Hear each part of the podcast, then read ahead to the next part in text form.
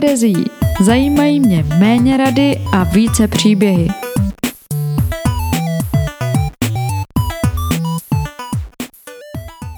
Michal Kešpárek je publicista a nově i beletrista. Zároveň je šéf-redaktorem webu a časopisu Finmák. Znát ho můžete však též jako aktivního čtenáře a recenzenta knih. V následujícím rozhovoru jsme se bavili o racionalitě, otcovství nebo o změně mindsetu. Tak přeju hezký poslech. Tak tě moc vítám v mém podcastu. Ahoj, dobrý den. Tak já bych začala mm, tím, jak jsi se dostala k žurnalistice, protože o své knize Hry bez hranit eh, si párkrát řekl, že tak bys dopadl, kdybys jako hlavní hrdina Filip se dal na IT. Tak mě zajímá, co tě nasměrovalo zrovna k té žurnalistice. Hmm, když jsem byl malý, tak mě bavily dvě věci. Psát. A my jsme měli doma takový starý psací stroj a vlastně už, už rok před základní školou jsem se na něm ťukal nějaký příběhy, který, co si pamatuju, většinou končily tak, že vybuchlo nějaký auto nebo se stalo něco podobně monstrózního a, a děsivého. A potom mě bavily počítače, to je vlastně taky už záležitost raného dětství, někdy prvního roku po revoluci, kdy měli rodiče malou účetní firmu, anebo možná velkou, to ani nevím, to jim nechci křivdit, a, a měli doma IBM PC, zatímco všichni ostatní měli ty Commodory a Atari a, a Zetoráčky a zbrojováčky a, a takový přístroje, takže, takže mezi tím jsem nějak eh, přebíhal, hrozně rád jsem hrál hry, pak jsem mi zkoušel něco málo programovat, v tom jsem nikdy nebyl nějak jako hvězdný a, a zároveň jsem četl a psal. A pak jsem se dostal na žurnalistiku a už jsem u toho zůstal. A ty jsi chodil na Gimple do Brna, že jo? Ty jsi z Brna. Já jsem z Brna, nikdy jsem z Brna nebyl víc než na dva týdny v kuse, to byla svatební cesta. Cože, fakt, to si děláš srandu. Ne, mám hluboko zapuštěný kořeny.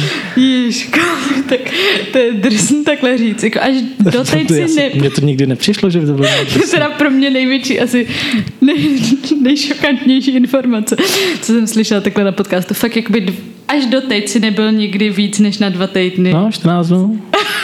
Ano, teda to bylo, myslím, 14 dnů a 15 nocí, protože jsme nějak jeli den před odletem vlakem a to letělo strašně brzo ráno, tak jsme zůstali na letišti. Ale mm, nějak tak to bylo. Ty jo, takže vlastně až, až kvůli svý ženě si takhle to dala na 14 dní mimo Brno. No, tak to doufám bylo vzájemný, jako že mě nějak nepřemlouvala, abych opustil Brno na tak dlouho. Sama chtěla na 14 dní. Ty jo, ale tak to je hustý fakt. Jo, mě, mě to nikdy nepřišlo. Já jsem zvyklý žít mezi lidma, kteří se pohybují hlavně v Brně. Mě nikdy nenapadlo, pravda. že by to z nějaký perspektivy mohlo být zvláštní. Jako stereotyp, prostě já nevím, Ale pražský. klidně se držme stereotypů. To je v pohodě. Ty jsi teda z Prahy celo, celý ne, život? Ne, ne, ne, nejsem, ale já právě jsem ráda někde díl. Ale jako možná, možná vlastně, já jsem nebyla na Erasmu, takže jako taky jsem nikdy nežila nikde díl. Žila jsem v táboře a pak teď žiju v Praze. Takže je pravda, že možná tady zbytečně zbytečně tady opovrhu tím, že jsme nebyli na 14 Moment, kdy posluchači eh, vzpomínají, kdy byli eh, jak dlouho nejdíl no, ze svého rodného města nebo z města, kde žijou. Mm. Že? Tak kdo byl na Erasmu, tam je to jasný nebo na nějaký jiný stáži. A jinak Ale vlastně v tom životě nemáš moc pro, příležitostí. Protože dovolený nejsou z, v dnešní době tak dlouhý. Hm. To je pravda, já chci jet No, hm, tak to možná bych vlastně měla zapřemýšlet, já taky teď si nepamatuju. No to je jedno. Teda přemýšlím, promiň, jestli jsem mm. nebyl v dětství někdy vyexpedovaný k babičce, že? ale jo, i kdyby jo, tak to bylo, to bylo 15 kilometrů za Brnem, takže jsem pořád viděl na horizontu ty paneláky. Jo, ale ne, jako by máš pravdu, že asi já jsem byla jen na workcampech jako dobrovolnických někdy a to bylo možná tak jen trošku víc než 14 dní. Sakra, jo, no. Vidíš, akorát si toho nejsem vědoma, což je ještě asi horší. Ale tak se vraťme k tomu. Takže jsi byl pak na Gimplu a tam se takhle se vyprofiloval a jako, že řekl jsi, Já nevím, že jdeš... promiň, že ti, Aha. je to podcast, kde se může skákat do řeči. Určitě. Teď jsem totiž četl výborný článek o skákání do řeči, nebo výborný, on mě hrozně mluvil z duše, protože a, rozmístil lidi do různých kvadrantů podle toho, jestli sami skáčou nebo neskáčou a jestli nechají jiný skákat, mm-hmm. nebo jestli jim to vadí. Samozřejmě nejhorší, ti, nejhorší jsou ti, co skáčou, ale když A sami vadí. mluví, tak musí vždycky To je domluvit. moje mamka občas. A, a já jsem ten člověk, který eh, občas eh, mluví jako hnedka, co ho napadne, ale zároveň Mhm. je pro mě v pohodě, když mě někdo eh, zastaví. Tak jestli to máš taky tak, tak... No, v pohodě, Jo, můžeš. jo, dobrý. A, a o čem jsme se to bavili, než jsem ti skočil do řeči? Že ses vyprofiloval, to by se to možná no, nelíbilo. no ty říkáš vyprofiloval, ale já mám pocit, že jsem se třeba doteď nevyprofiloval. A Ne. Poprvé jsem nad tímhle přemýšlel někdy před osmi lety, kdy eh, můj kamarád a hrozně šikovný chytrý kluk Honza Boček jel na Vsetínský barcamp s přednáškou o datové žurnalistice. Aha.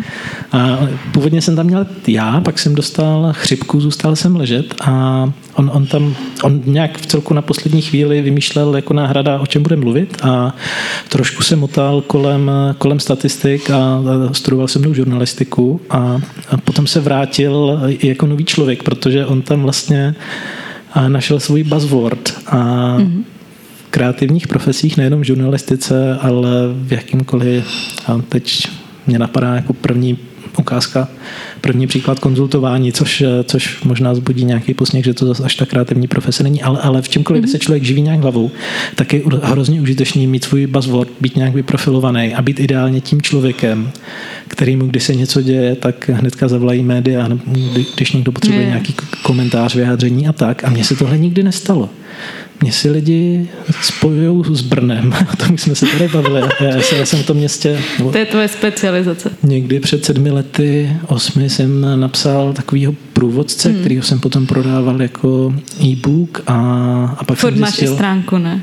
Prosím? Furt máš i stránku. Jo, jo, ta stránka to tam je, pořád se to dá stáhnout, teďka už je zadarmo, hmm. ale někdy před třema rokama, zhruba po pěti letech, co jsem to dělal, jsem zjistil, že, že už tomu tématu nedokážu dát vůbec nic, že se mě tolikrát v životě někdo ptal na Brno, že se mě ještě jednou někdo zeptá a no vlastně teď si to přežila docela bez úhony. Ty jsi o tom začal sám, že jsi nebyl nikdy. No počkej, ale otázka byla, jestli, jestli jsem vyrůstal v Brně a jestli jsem tam chodil na gymnázium. No dobře.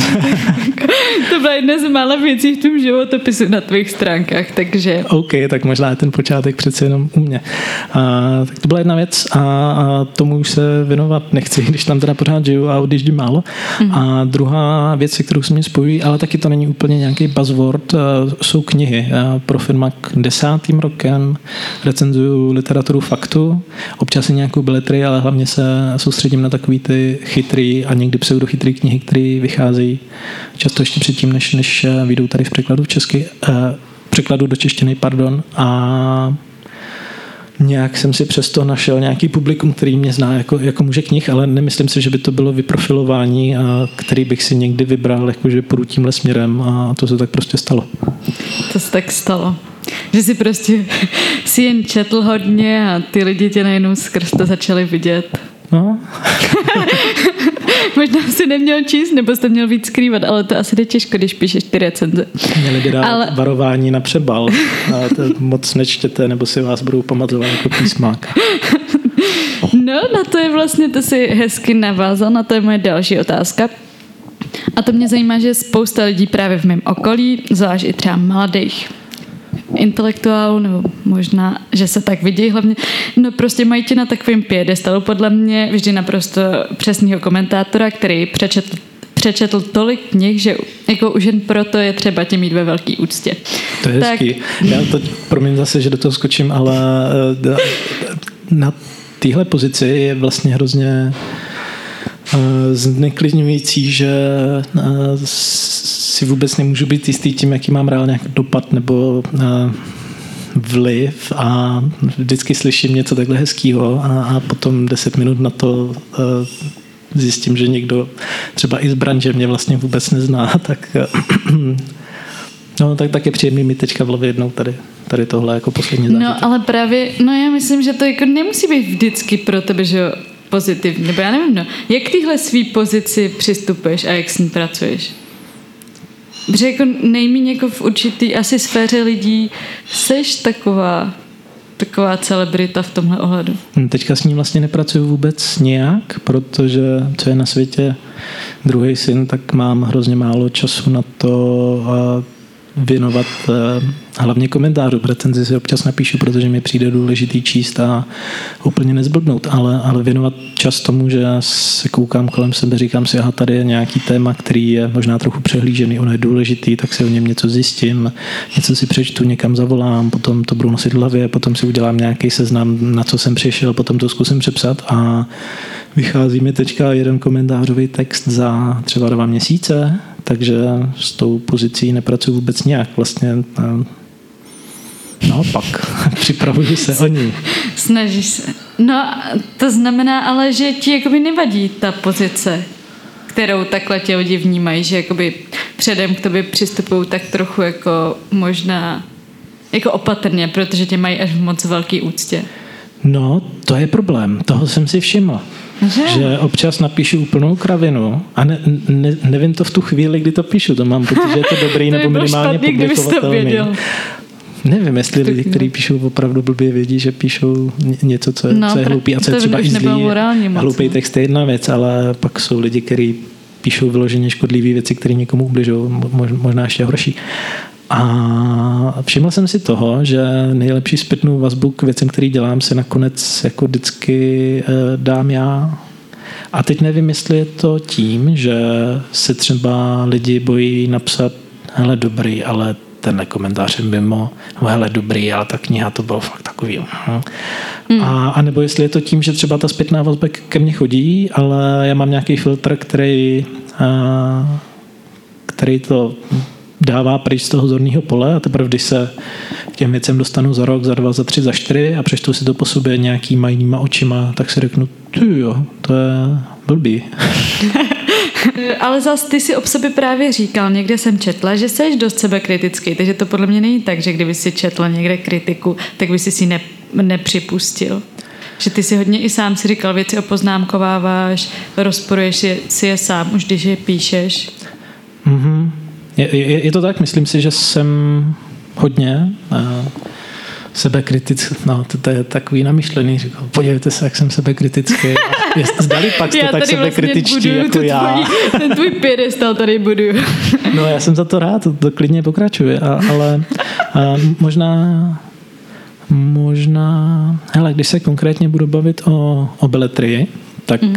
a, a, část kritiky té novely, kterou jsem loni vydal, a jsem, jsem nebral prostě proto, že ty lidi mají na knihy jináčí kritéria než já. A potom naopak část třeba mě poslala strašně dobrou zpětnou vazbu můj bývalý spolužák, dnešní filmový vědec a kritik a, a Radomír Kokeš, tak, tak když jsem viděl, že tam je nějaký průnik s tím, co od knih nebo obecně od, od kultury, od umění očekávám, tak to jsem se naopak eh, pokoušel brát k srdci velice. Mm, mm. No ještě, ještě, ještě, ještě pro mě k tomu napadá, že eh, s tou zpětnou vazbou, hlavně pokud jde o věci, které se nějak týkají názorů a, a, a hodnocení světa kolem, tak a, eh, a jsem zjistil a zjistil jsem to vlastně no, teď k sobě budu sebe kritický, ale myslím si, že až, že až hrozně blbě pozdě a měl jsem na to přijít dřív, že, že lidi, kteří tě chválej, tak eh, tě nechválej kvůli tomu, že jsi odvedla nějakou poctivou publicistickou práci, že jsi něco dobře vyrešeršovala a tak, ale prostě proto, že s tebou souhlasí. Hmm. To se potom týká i té kritiky. Hmm. Spousta takový ty vlídný, dobře míněný kritiky, ale i hejtu za tebou nejde kvůli tomu, že bys uh, něco udělala špatně nebo přemýšlela nad věcma blbě, ale prostě proto, že se lidem nelíbí ty názory. Mm-hmm. Takže myslíš, že tady až tak dobře neumíme odlišovat názory od vlastně mm, No, názory o toho, když něco blbě napsat nebo dobře. Jo, já, já nevím, jestli, jestli je to záležitost jenom eh, tady česká, protože mm. nemám nějakou aktivní zkušenost eh, s tím, jak fungují zahraniční média a jejich publika, ale Hmm. Jo, na, na sobě vidím a i na lidech ve svém okolí, že se skoro vždycky hodnotí to, jestli souhlasím nebo nesouhlasím. A pak je důležitý si v těch zástupech přikyvovačů nebo naopak vrtičů hlav najít lidi, u kterých vím, že jsou spolehlivá metrika, že, že tam zatím rozeznají eh, nějakou kvalitu argumentů a hm, míru poctivosti té práce a důležité je, aby to ty lidi nevěděli, že mám jako takovýhle, hm, jak tomu říct, napadá mě přirovnání k nějakému kanárkovi v kleci. Mm. Se podíváš na někoho a víš, jestli je to dobrý nebo špatný a nevím, kolik jich je, pět, deset, takže u těch čekáš, jestli třeba nezazdílí tvůj text s nějakým komentářem. Ne, ne, ne že bych vyloženě čekal a chodil lidem ne, na profil. To zase ne. Zas... Stálka, tak napíšeš. Ne, ne, ne. ne tak, ale jako by ne, že bys jim to vědomě posílal. Spíš a, ale, ale ve chvíli, kdy někde vidím, hmm. že to třeba nazdílí, tak mě to potěší, hmm. řeknu si fajn. A, a stejně tak, když eh, někde píšou, hele, hmm. tohle je blbost, tak tomu přikládám mnohem větší váhu, než eh, když se se mnou někdo pokusí dát do řeči jenom proto, aby zopakoval, že daně jsou krádež. Mm. Mně se i líbí, jak jsi říkal, že píšeš uh, komentáře vlastně jen tak jednou za dva měsíce. Když tě něco jako na, jako ti přijde, že fakt máš co říct, protože já si myslím, že v Česku máme hodně komentářů, které jsou vlastně stejný a píšou se každý týden a jako, že tohle je fajn podle mě. Si jako žurnalista uvědomit, že nemusíme furt, jakoby psát furt nebo vydávat. Po téhle stránce to fajn určitě je. Na druhou stranu a zároveň a je potom blbý to, že, že když máš každý týden napsat a, nějaký komentář, a, což jsem tak fungoval několik let, tak tě to nutí mít velký přehled o aktuálním dění. To, že si hmm. čteš knihy o tom, o, o chudobě v subsaharské hmm. Africe nebo o rozvoji Číny, tak je taky dobrý, ale a když se tě potom třeba vlastně rodiče zeptají, co říkáš na toho babiše v neděli u oběda, tak já vlastně vůbec nevím, že s ním, ten, že s ním poslední tři, čtyři dny něco bylo, protože jsem prostě nestíhal hmm. koukat na zprávy, což byla strašná věc.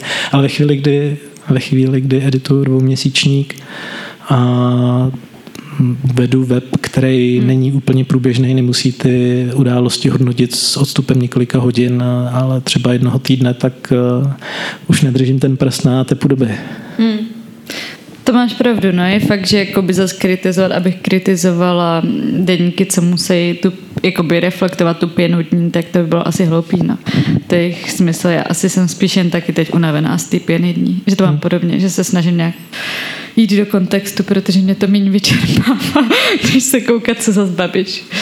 Ale tak při, já jsem se nechtěla úplně bavit furt vlastně o novinářině, sama jsem do toho zabruslila, ale tak vybrous, vybrousilíme zas a mm, dočetla jsem se o tobě, že nejsi moc emoční.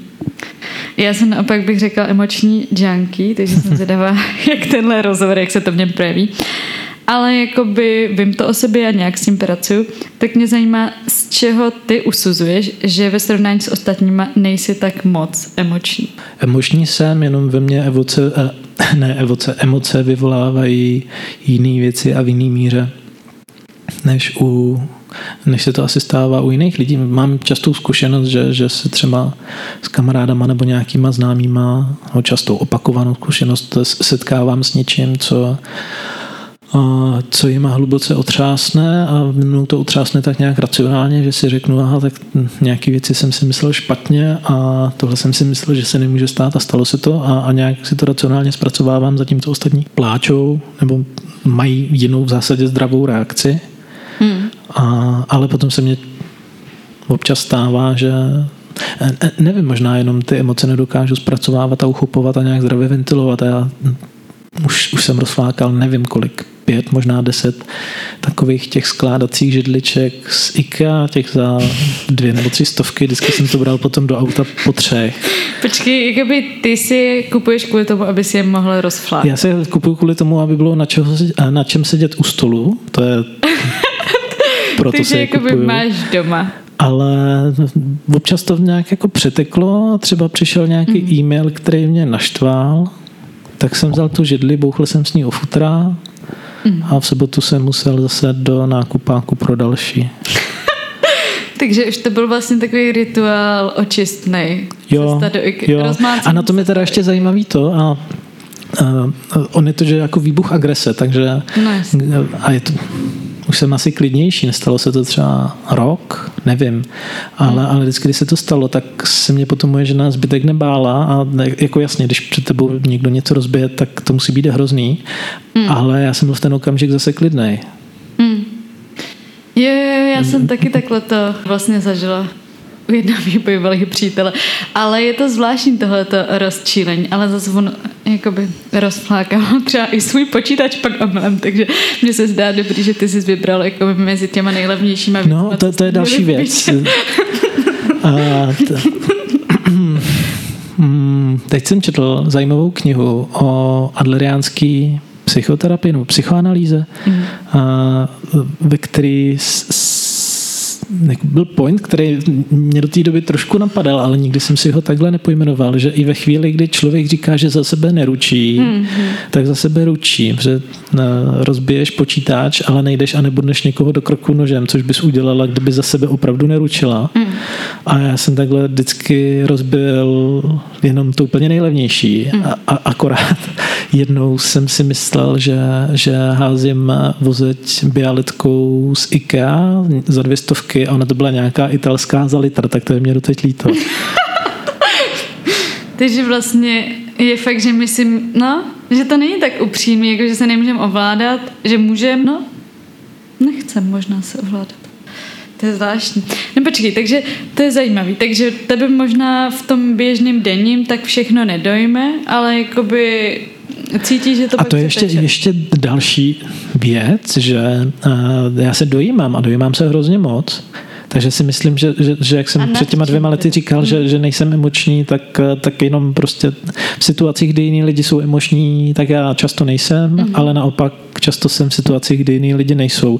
Dneska jsem se hrozně dojal ve vlaku, mám rozepsanou recenzi a sebraných nebo vybraných, vybraných eh, projevů Grety Thunbergový mm-hmm. a zabývám se tam tím eh, tou námitkou, že za ní přece musí být tým lidi a tak. A jak, jak mám zkušenost eh, s tím, jak vypadají texty a publicistů, publicistek, spisovatelů, novinářů, který mají literární ceny a jsou špičky ve svém oboru, tak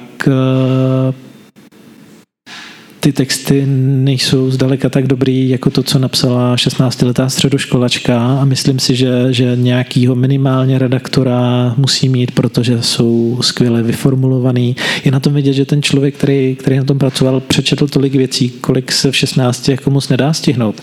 Ale dostávám se tam k tomu, že je přece úplně normální, že a prezidenti a hmm. politici Přesně mají nějaký tak. ghostwritery hmm. a nikdo jim to nikdy nevyčítal, jako že jsi málo autentický. A teď se dostávám k tomu, co mě dojalo, když, když vybuchl raketoplán Challenger, tak Ronald Reagan přednesl Mm, strašně dojemný projev v televizi, který si nenapsal sám. Napsala to šéfka jeho komunikace, nebo nespomenu si přesně, jakou ta paní zastávala funkci a bylo to nádherný. On jednak Reagan byl původně herec, takže to přednáší tak dramaticky a, a říká tam, že, že ten tým nebo ta posádka Challengeru a mířila k zítřku a my teď půjdeme v jejich stopách. Je to hrozně dojemný, tak to jsem utřel slzičku. No. Já se takhle vždycky dojímala u dokumentárních filmů, ale ale jako ne, ne, nejenom u těch smutných, třeba prostě jen paní, že se našly její staré fotky někde v kufru nebo co a prostě to bylo takový, to je hrozně dojemný. A taky jsem pak nedokázala vlastně mnohdy prečet u nějakých osobních věcí. To mi přijde zajímavé, protože jakoby lidi mají specificky dojímavé věci. A ještě k té Grétě, to, to je zajímavé, co jsi říkal, protože s tím souhlasím určitě, že všichni jako politici, všem jako ve většině, někdo nejméně rediguje ty texty nebo i píše, ale není to zvláštní v tom u někoby, že nevím, no, že je mladší, tak by, jestli to není jako vlastně moc mně přijde, že když je Reagan uh, někde jakoby zase já nechci na ní oponovat tím věkem, protože to se mi zdá úplně hloupý, jak je podkopává. V 16 už člověk jako rozhoduje. Ale když ten politik jako asi od někoho zadá tu zakázku a přečte to, tak jako já vím, že on to určitě chce přečíst a nějak tak ví, co řešně říká. A nevím, jestli jako když ti někdo něco napíše v 16, já nevím, jako zpětně, když se na to koukneš, neřekneš si třeba, nevím, tohle bych nechtěla přesně říct. Tak já sám věci, které jsem 16 říkal ze svý vůle, bych teď zpětně nechtěl říct, no. nebo nevím, jestli, jestli Ale je to taková víc to směřovalo tímhle směrem. Je, je to hrozně zajímavý a citlivý téma a, a vlastně tu recenzi začínám takovým testem záměny, protože si myslím, že aby se dalo nějak přemýšlet nad tím, co reálně v těch projevech říkala, nebo co, co v té co v knize se píše, tak je dobrý eh, otlumit hrany. A teda vlastně dost pochybuju o tom, jestli tohle je pravda, jestli ze mě nemluví nějaký eh, centristický táta, který, který nemá rád extrémy, ale Začínám to tím, že, že prosím toho čtenáře, aby když je fanoušek, tak eh, aby si představil, že ta samá osoba tím samým stylem a tlačí téma, který on sám považuje, jako, že, to objektivně nějaký problém je, ale zároveň je mu to tak trochu jedno, třeba problémy albínů v Africe nebo a moc vysoký veřejný dluhy a, a naopak, aby se Hitler představil že Greta Thunbergová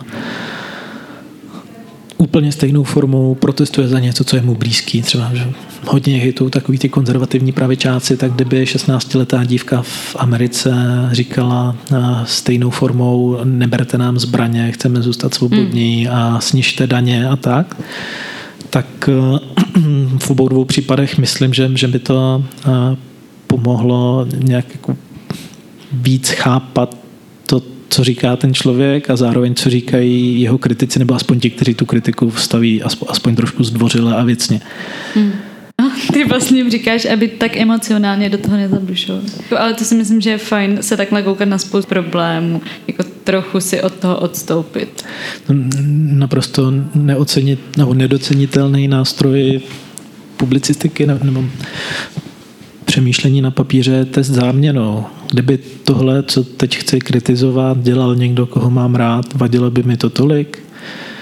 Kdyby tohle udělal chlap, taky bychom mu říkali, že je coura.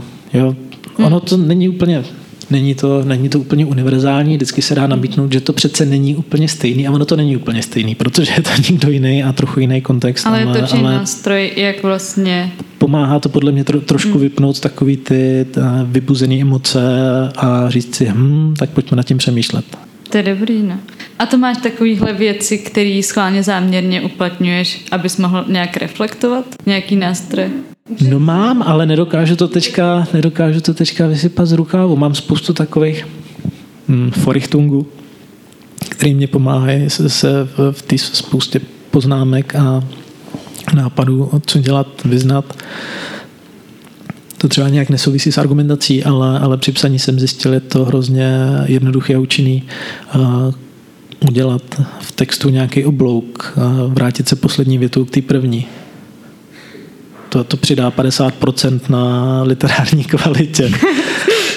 A to se dělá i ve stand když uděláš nějaký vtip, že navážeš, že rozvineš ten začátku, tak si ti říkám, wow, ten to fakt promýšlel. No, no, no, je zatím vidět nějaká práce a i kdyby to mezi tím hmm. ty, ti vybušili opice do psacího stroje, tak to působí to tak chytře, promyšleně.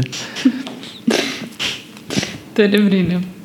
No takže ale když vlastně si uvědomuješ, že třeba eh, ty emoce ne vždycky máš úplně, eh, ne vždycky jsi jako úplně na stejné vlně, jako třeba lidi okolo tebe před. Ty tam říkal, že z toho i vznikají nějaký bizarní situace. Eh, tak pracuješ nějak na ty svý části osobnosti, jako to mě nenapadá, jak bych na to mohl pracovat. Ani mě nenapadlo. Že, že já, jak jsem, já to dám k sobě, abych ty Aha, tady... Povídej. Já, když jsem právě mluvila o tom, že jsem emoční, tak jako by, tak jako asi v Ubertě je emoční většina lidí, ale jsem si uvědomila, že se mi to fakt nelíbí, jako by co to třeba dělat s mojí hlavou a že tím, že jsem jako, jako přemýšlela těma emocema, moc jsem jako měla takový možná možná mileniálský, ne, možná jsem to já, takový to cítím něco, tak tohle, co teď cítím, je celý můj život prostě, že si řekneš ten pocit, jako to je vlastně všechno, ale je to kravina, protože ten pocit je jen, jak je můj život v tuhle chvíli, jak se cítím. No a že jakoby to, abych pracovala s tím, abych jako míň uh, se identifikovala s každou emocí, co přijde.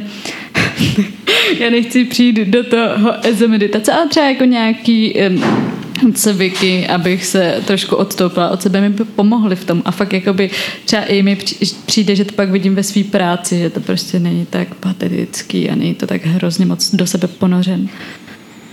Mě zajímá, jestli jako nevím, no, ty si tam třeba mluvil o tom, že tvoje žena je hodně naopak jako empatická. A tak mě zajímá, jestli třeba... No, řekl bych, že empatičtější nebo emočnější než já. A my jsme vlastně chtěli, včera večer u večeře chtěli probrat, jak moc můžou o nás mluvit, nebo o ní a o dětech. A ono potom nějaký dítě do toho začalo něco dělat. A, jo, tak to a teď zase... vařím, nebo teď se nejsem vůbec jistý. No, a chtěl jsem se dostat k tomu, že je to pořád jako strašně racionální a, a chytrý člověk, který má odstup od toho, co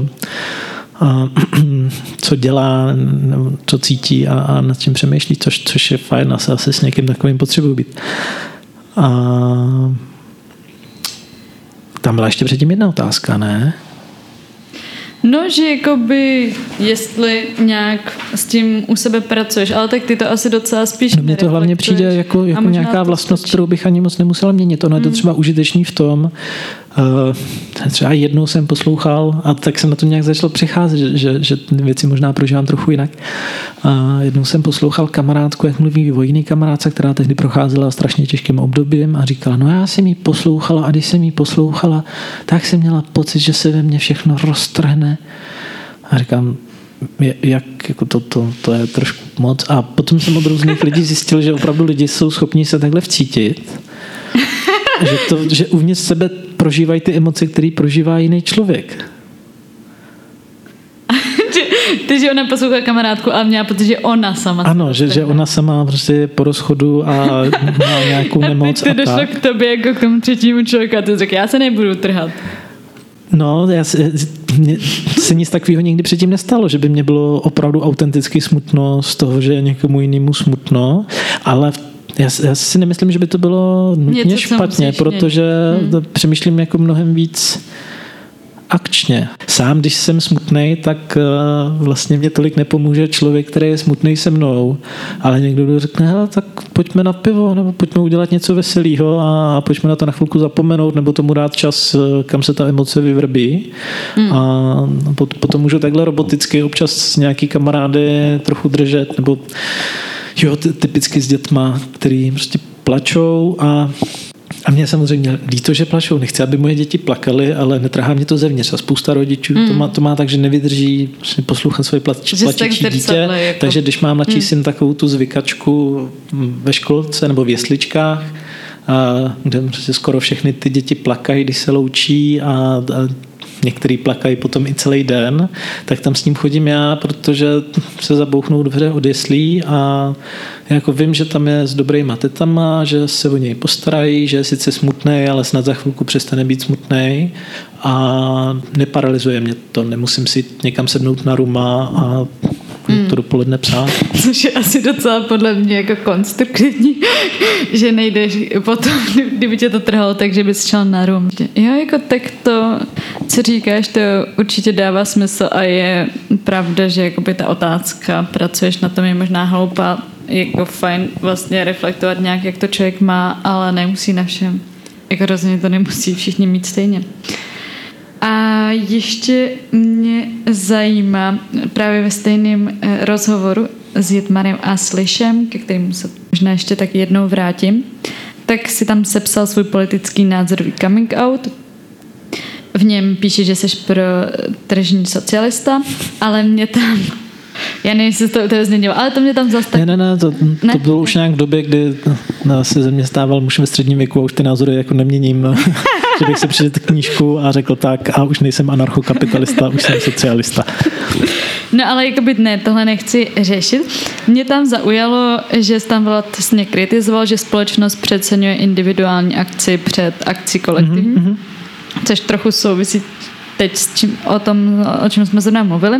Ale jako já tím souhlasím na té systémové úrovni, že samozřejmě, že pokud někdo eh, nemá eh, jako žádný volný čas, protože musí pracovat dvanáctky, tak jako fakt je mu na nic, že ty tam i dáváš ten příklad, že někde TEDx v kotěhulkách a že z toho někdo změní mindset. V tý, na té systémové úrovni s tím naprosto souhlasím.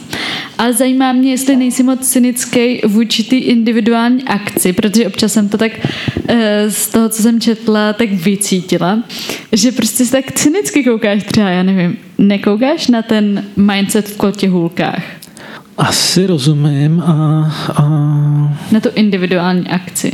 Možná jo, třeba eh, dostanu se k tomu trochu oklikou. Teď další, no po dlouhé době první komentář, který mám trochu rozmyšlený, je o Facebook, facebookové stránce Hate Free Culture a o podobných eh, médiích, který postují jako příklady dobrýho soužití mezi lidma různých ráz, kultur, se znevýhoděním a tak, že někdo někde, jo, teď co tam bylo poslední, takže že číšník eh, viděl v nějaký kavárně 95-letého hosta, tak si s ním hezky povídal a byla tam k tomu fotka a ten příběh napsaný a mě z těchto věcí úzko. Co je to za svět, ve kterém musíme jako dávat za dobrý příklad toho, že si někdo s někým povídá jo? A, a přijde mně, že, že to přemýšlení nad individuálními akcemi a nad tím, jak i malý, malá, malá věc může změnit svět, něco, co můžeš udělat teďka ráno, tak to není tak, že bych s tím principiálně nesouhlasil. Samozřejmě, že je zapotřebí chovat se k ostatním hezky a být iniciativní a snažit se o nějakou změnu ve svém vlastním životě a ve svém nejbližším okolí a nečekat, až někdo to vymyslí plně auto, automatizovaný luxusní komunismus. Ale zrovna v mojí nebo v naší bublině je tady to upřednostňování, ty individuální akce a její zbošťování tak, tak jako silný a nekritický, že, že mám chuť to bombit. Hmm. Takže to není tak, že bys tu individuální akci vůbec neuznával. Ne, ale, jasně, že ne, jasně. Že. Uh, spíš už se ti to jako už trošku zajídá, jak to všude je. Jo, ostatně asi ani jako libertariáni nebo nějací pravicoví liberálové taky až na úplný výjimky netvrdí, že všechno se má řešit individuálně, chtějí nějaký zákony minimálně na ochranu osobního vlastnictví. A já si nemyslím, že bychom měli jít eh, do, do nějakého totálního extrému a všechno řešit kolektivně, ale specificky největší problém současnosti eh, globální klimatická krize je, je něco, kde ta individuální akce zmůže strašně málo. Jednak proto, že je na světě hrozně moc lidí, a, ale taky proto, že systém téhle civilizace funguje tak, že ve chvíli, kdy já začnu spotřebovávat o něco míň hovězího masa nebo budu o něco míň lítat, tak eh, jako, taky se může stát, že ta, ta komodita zlevní a, a ten systém to jako zase nějak dynamicky vyváží a, a nebo když, když by to opravdu znamenalo, že ty emise o něco málo poklesnou, tak potom někdo řekne, ale zase to není tak špatný, můžeme zase přitopit pod kotlem.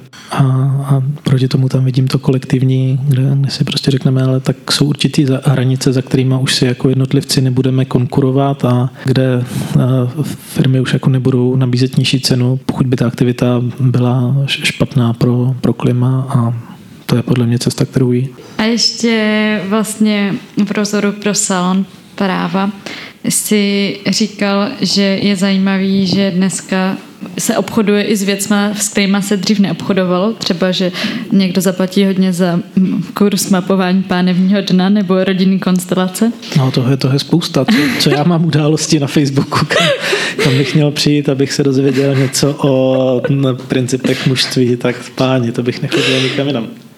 No a, a jako by to je ten, asi právě ten tvůj pragmatismus. Ty tam píšeš jako, nebo ty jsi tam říkal, že pak zjistí ten člověk, že se mu ten život nezměnil, ale myslíš, že se mu nezměnil? Já jsem právě ten člověk, co jakoby, já neříkám, že se mi vždycky změní ten život, ale jakoby chci ten život žít tak, že když jedu na ten kurz, tak si myslím, že se mi změní život.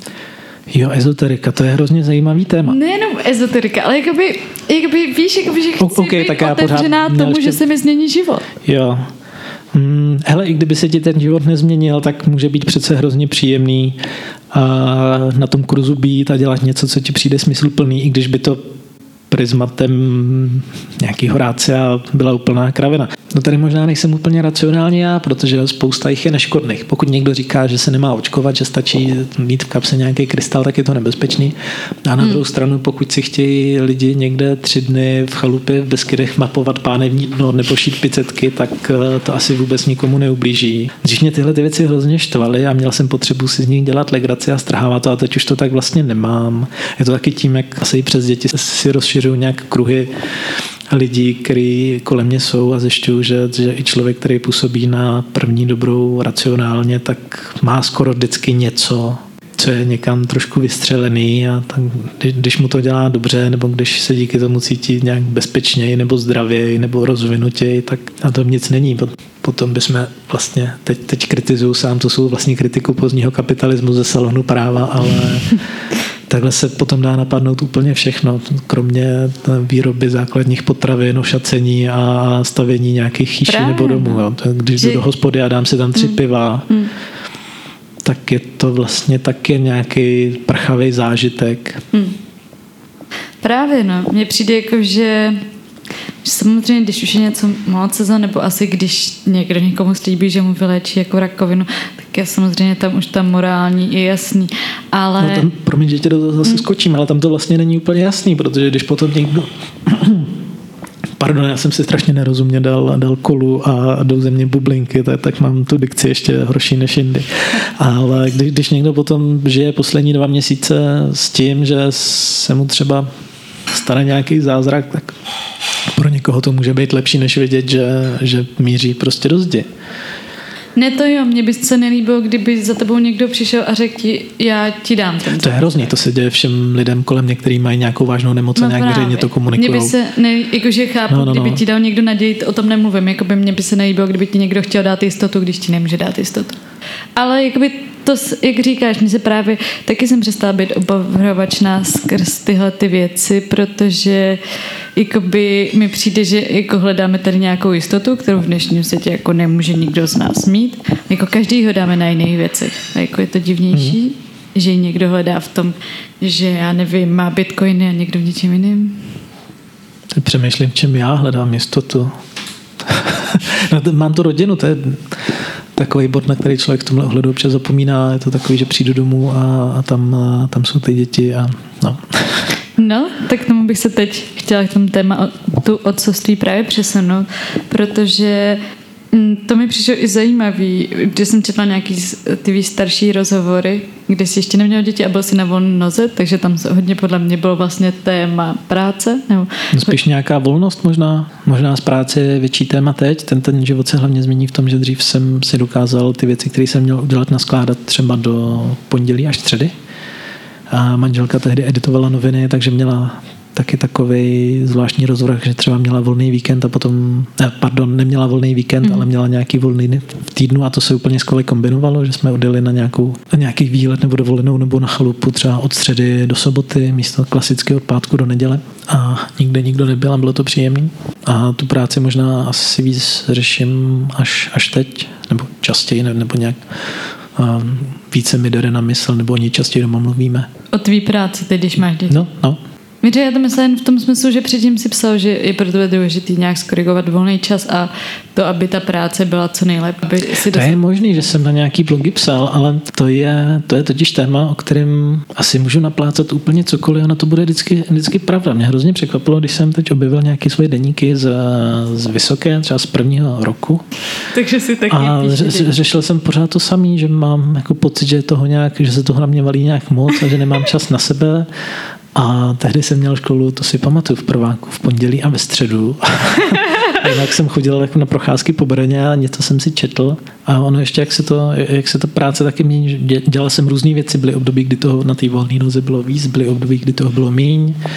Pak, jsem, pak jsme měli první dítě, který když bylo malinký, tak se vlastně hmm. nemuselo nic měnit, postupně se toho muselo měnit moc, pak druhý dítě, tak taky těžký poro, vlastně vybrat nějaký období dvě nebo tři k porovnání, protože je to hrozně moc a hlavně zapomínám. Očividně si mě nachytala na tom, že už si vlastně tu dobu na, na volný noze a bez dětí ani nějak jako nepamatuju, abych o ní dokázal referovat.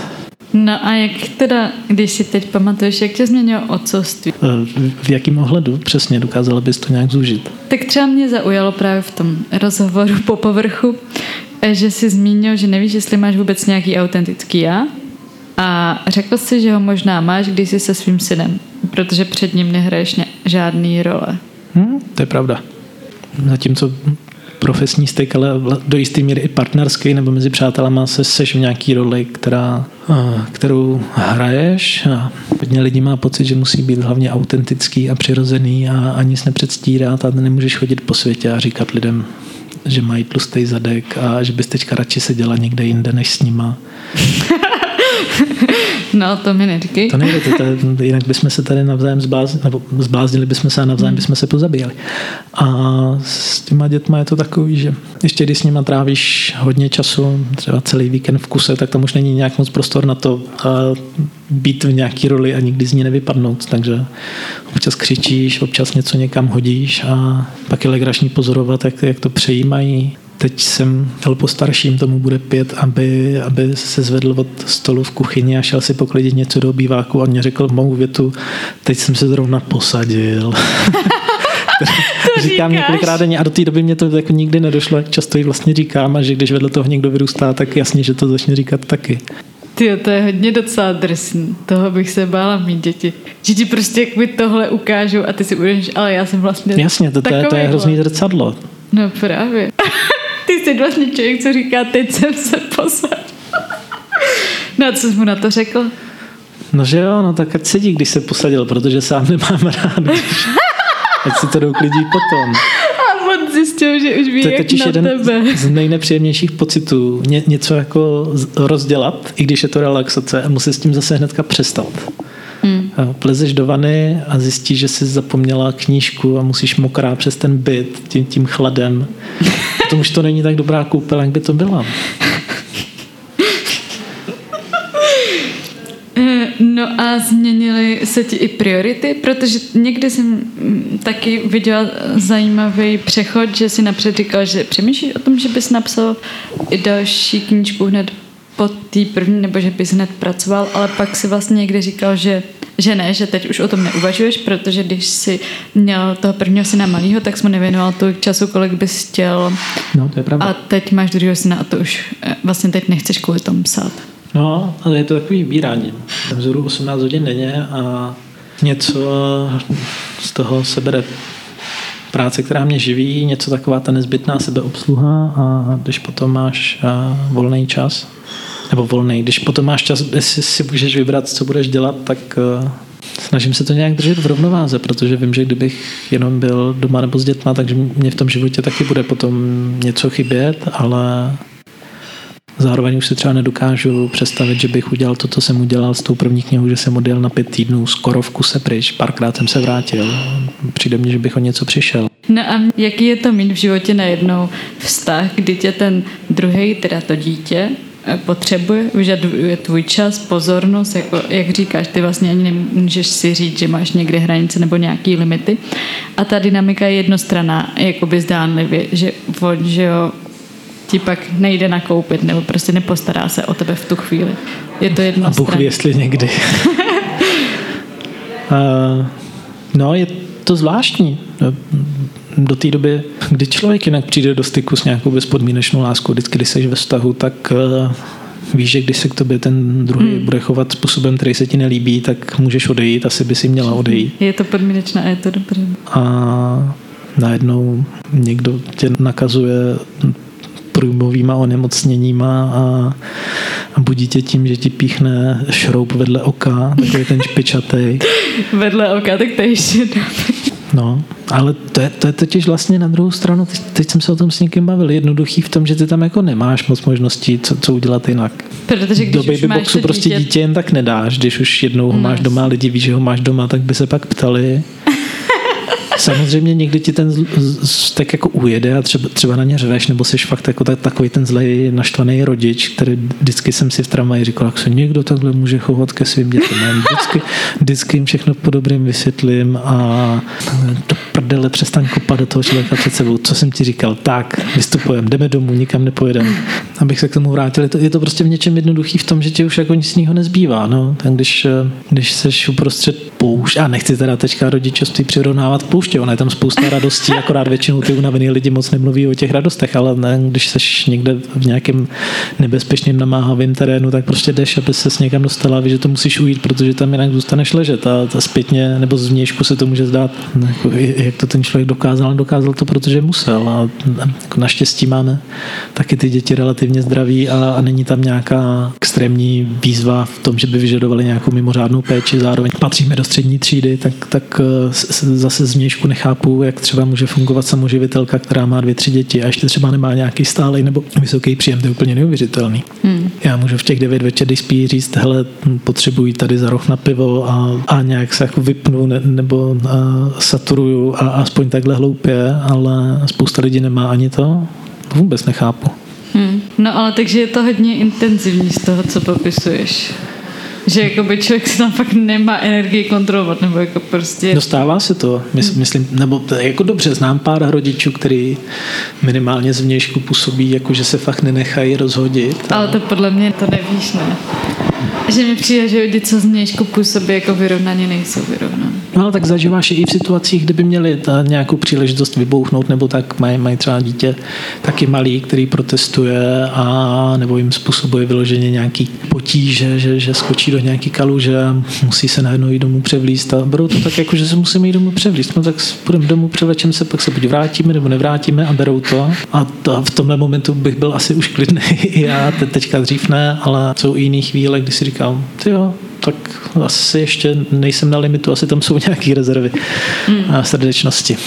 V rozhovoru na rádiu Wave si předtím ještě, když si říkal, že bys eh, napsal nějakou eh, další v brzké době beletry, tak si říkal, že si přemýšlel, že bys napsal právě knihu o té zkušenosti mít dítě. Mm-hmm. Že se ti nezdá, že by tady úplně tak hrozně to moc to bylo vlastně zmapované nebo napsané. V čem to pro tebe bylo tak silné a co bys v té knize chtěl říct? Jsou vlastně dvě hodně rozdílné otázky. Mě, mě té knize nebo tak začni to, co je pro tebe tomu, k tomu uh, na, napsat o tom uh, inspirovala americká ekonomka Emily Oster. To je super. Která napsala já vím o dvou knihách. V jedné z pohledu ekonomky analyzuje zdravotnický nebo lékařský studie toho, co je dobrý a špatný dělat v těhotenství a potom ve druhé se podobnou optikou kouká na doporučení, co dělat nebo nedělat s úplně malým miminkem. A strašně se mi na tom líbí ten racionální pohled, že říká, že doktoři by teda nejradši zakázali všechno, ale člověk žena má taky svoje potřeby, takže se pojďme podívat kouření hodně špatný. Já teda už přesně nevím po těch letech, co bylo hodně špatný a co ne. Pointa byla, mm. že nějaký věci dávají člověku fakt málo mm. a můžou tomu plodu uškodit fakt hodně a nějaký sice doktoři nedoporučují, ale když se podíváš do studií, tak zjistíš, že to takový jsou, jsou a zároveň ti to dá strašně moc. Mm. Vracím se k to, v tomhle rozhovoru hrozně často k alkoholu a myslím, že i tam takhle vyšlo pití vína. Mm. Prostě to dítě, pokud člověk udrží tu konzumaci v nějakých eh, normálních mezích eh, nějaký dvojky párkrát týdně, tak eh, jo, z tebe spadne stres a máš pocit, že nějak žiješ a nejseš jenom ta, ten chodící inkubátor. A, a, a, a dobrý. No a honí se mi hlavou taková postava, takový dvě postavy ekonomů, který si jako, dokud jsi ve vztahu ve dvou lidech, tak a, a, se dokážeš spoustu věcí hrozně dobře optimalizovat a potom by si podobným způsobem pokoušeli optimalizovat to, to mateřství.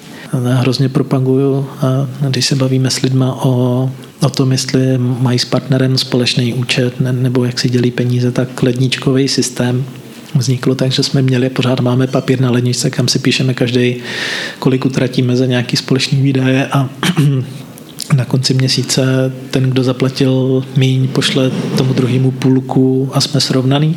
Mm. Potom s těma dětma tam třeba vzniká otázka toho, jak si přerozdělovat volný čas, aby to bylo spravedlivý a dřív nebo později se to dostane do místa, kde už jako nějaká spravedlnost neexistuje a musíš polikat nějaký křivdy. Asi a ten vztah, no. To je jeden příběh, nebo jeden takový, to ani není příběh, to je motiv, který mě napadl a kde určitě otázka ještě několik let, než bych to vůbec případně začal psát. A ten druhý, to se mě teď hodní hlavou, takový setkání rodiny tří generací, kde kde ten patriarcha a je, nebo dědeček je takový ten konzervativní děda, typicky to mohl být třeba policajt v 80. letech, někdo, kdo, kdo třeba byl ve straně, nebo prostě měl rád ten starý režim. Otec takový ten klasický 90 liberál, který předplácí respekt a, a ty je právě zastánce těch, těch individuálních řešení všech problémů. A pak ten ženský radikální element dcera, nějaká variace Grety Thunbergové a zavřít tyhle lidi na tři dny do chalupy a nechat je tam třeba potýkat se s nějakýma následkama a těch katastrof, kam nás přivedly ty dvě, nechci těm generacím křivdit, to je jako další můj point k té Thunbergové, že říká, že se doteď nic nedělalo, ale ona se udělala spousta věcí. Máme díky těm těm lidem nebo díky generaci těchto lidí taky skvělý solární panely a víme přesně, co nás vlastně čeká a tak. Každopádně konfrontovat tadyhle ty dva, kteří se mezi sebou hádají kvůli, kvůli pochopitelných spoustě věcí, ještě, ještě s pohledem těch radikálně, pro ně radikálně nových myšlenek té dcery. Takže to je ta, další nápad. Eh, jo, jo, ale takových nápadů mám plný šuplík. No, to. Ale kdybych si měl vsadit, jestli, jestli tohle fakt napíšu, tak si myslím, že spíš ne. No a když teď, no když jako to popisuješ, že tam jsou nějaký tyhle tři postavy, které mají nějaký tyhle ty názory, tak jakým způsobem pak děláš rešerši? Jako vezmi si nějakého člověka, eh, co ti ho připomíná a bavíš se o to s ním a snažíš se do toho proniknout? Nebo si přečteš knížku Kréty? Rešerše, to je dobrý téma. Teď eh, reálně už mám trošku rozpracovanou jednu jednu věc a to je novela zasazená do alternativní historie Československa. Spousta věcí v našich dějinách mohla být hodně jinak, kdyby se změnilo jenom relativně málo.